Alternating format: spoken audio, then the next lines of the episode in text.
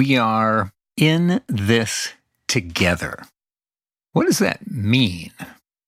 It doesn't mean we're in this together against them. It means we're actually inside a system together. Not just one system, but systems inside of systems inside of systems.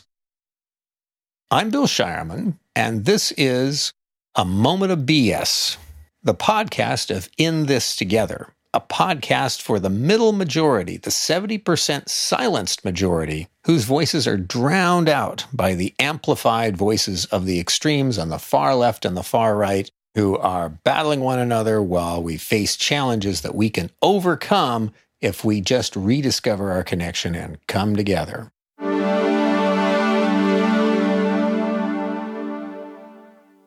We are inside a system of enterprise. We call it a capitalist system here in the States. They call it a communist system over in China. It's a combination of free markets, particularly at the more local level, structured markets reinforced by fiscal policy at the national level, and a mix of tariffs and traditions and relationships in a global industrial economy that's a mass production economy where certain areas of the world supply certain kinds of products and services.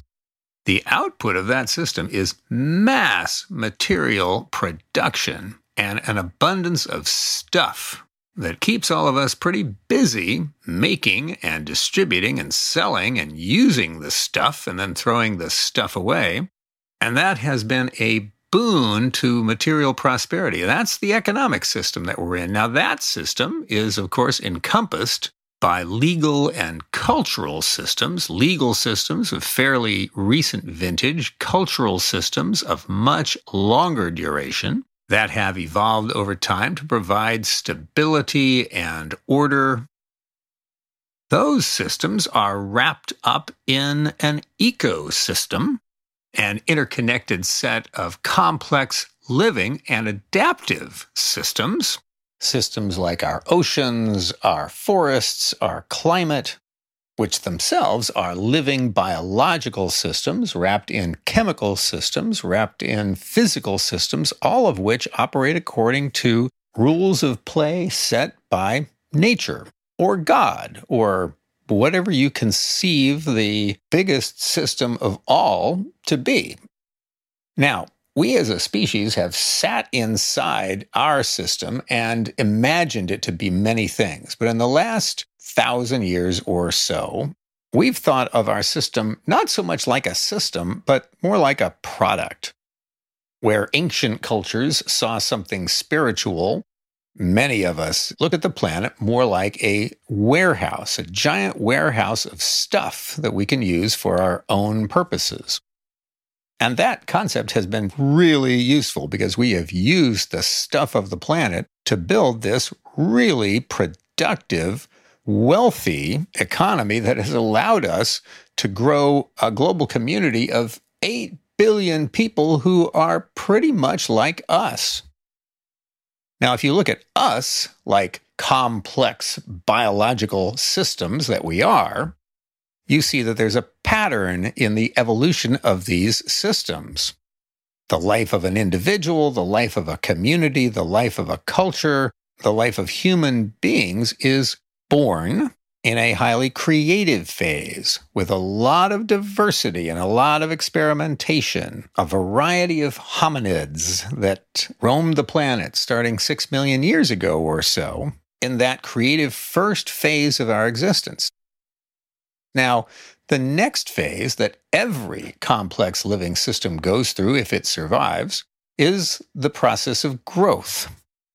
The growth phase is when one or two strands of that complex system excel and flourish and grow like crazy. In natural systems, the first forms of life to really grow like that tend to be very energy and resource intensive. They grab all the resources available and they grow to a maximum degree. They have high birth rates and spread out quickly to cover the available territory. That's what humanity has been doing for the last half million years or so, particularly the last 500 years or so, growing from a half billion to a billion people and now to just about 8 billion people globally. Then, in natural systems, we go through a transition to a phase that I call development. That is when we have hit the limits to physical growth. It's essentially the end of our adolescence as a living species. If we're individuals, we end that phase when we're about 18, and then we enter into adulthood. And instead of growing physically as a living thing, we begin to grow internally. We begin to develop. We begin to become more complex and deeper and smarter. And eventually, we hope, wiser. And so in natural systems, those fast growing, what they call R strategists, reproduction strategists, becomes embedded in a system where feedback and adaptation leads to continual diversification and development. And I think this is the border that we are on right now. With the emergence of the microcosm, the microchip, and all of the technologies that radically increase the amount of knowledge and data inside all the things and many of the people in our system. And if we follow the pattern of other natural systems that have excelled before us, this is our most sustainable and long lasting system, the one that we're beginning right now.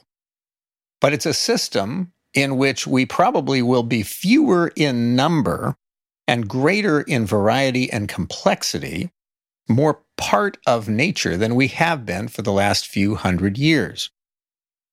In forests, this process of succession moves from mangrove trees at the edge of the land, creating a kind of fabric where in between the trees, in between our species organisms, are created a variety of niches, not just a few, but millions. And within each of those niches are the conditions that allow a variety of other organisms to emerge and flourish. And the system grows more and more complex. And as it does, it grows smarter in the ways that it uses energy and resources and gets much more out of much less. This, I believe, is the promise of the post industrial economy and culture that's emerging right now. Now, post industrial doesn't mean that we won't have industry anymore. What it means is that the industrial system will be wrapped in this more sustainable system of knowledge and connection. Now, this transition is very scary, and it should be because it's a very dangerous time that we're in right now, but it's an opportune time we are growing into our young adulthood as a species, as a community, and we're remembering the spiritual and the sacred. We're remembering the living system that we are a part of. Becoming aware that even though it seemed like we were in control in the industrial system, that was just because we were testing our power the way all teenagers do. Ultimately, we've learned that we can't just exercise that power without taking responsibility for the consequences. So now our adulthood is upon us. But in order to get there, we need to reconnect, realize how we're all distinctive individuals, part of a larger system. And when we connect with each other, we discover powers within us, within the broader life system, that we did not imagine were there. That is what we mean when we say we are all in this together. Generations ago, when I first became an activist, we were recognizing as a community how we were exceeding the carrying capacity of our planet. And we pulled the brakes. We instituted laws and systems to slow down physical growth that was consuming the environment, the living systems around us. And much of that development, particularly in the developed world and here in the States, was halted. Those of us in the environmental movement were competing with the industrial movement. Our enemies were the giant corporations that were driving physical growth and the extraction of resources and the destruction of those living systems. And we were against them. We demonized them. We tried to take them down. And many of us still are. But it's time for us to recognize that a change has come. And we are now at a point where instead of just competing and trying to stop things from happening, we need to move from a psychology of stopping progress to a psychology of liberating life to fully express. And that means working together with those that we considered our enemies in this last phase. In this together is a community of donors and investors and NGO leaders and corporate executives and media influencers and citizens of all kinds from service clubs and churches and environmental groups and garden clubs and schools and scout troops and many others, all of whom are part of connecting people and institutions and powers in various forms together to create a new culture. Our community has a first project, and that project is to save global climate and to do it in a way that engages us together in a healthy democracy once again. We have a clear agenda of pragmatic climate solutions that work, solutions that 70% of us or more can support once we talk to each other across our various boundaries red and blue, corporate and activist.